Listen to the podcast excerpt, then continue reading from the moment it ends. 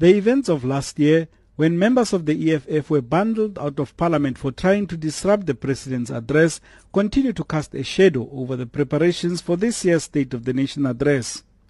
But the speaker believes that everything has been done to avoid a repetition.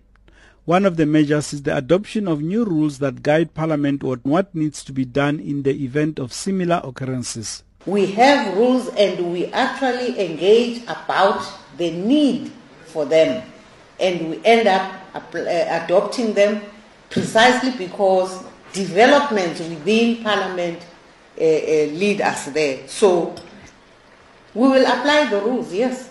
There was an uproar last year when Parliament called on the services of an amalgamation of security personnel that became known as the White Shirts to remove MPs from the House. Mbete says this time around they have their own people to do the job. We went through a process whereby we acquired the necessary uh, uh, human resources in this regard, and we actually got people who are now part of the parliamentary protection services. So we feel better where we are than we did as we were approaching uh, the State of the Nation address of last year. The EFF has said they will disrupt the president's speech on Thursday if he does not say why he fired former finance minister Nhlanhla Nene. The ANC Youth League, on the other hand, has said it will go to parliament and that there will be civil war if the EFF carries out its threat.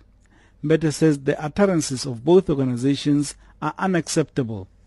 To first of all be provocative and be irresponsible by publicly saying you are planning to disrupt the State of the Nation address is something that cannot really be referred to as responsible and to be welcome.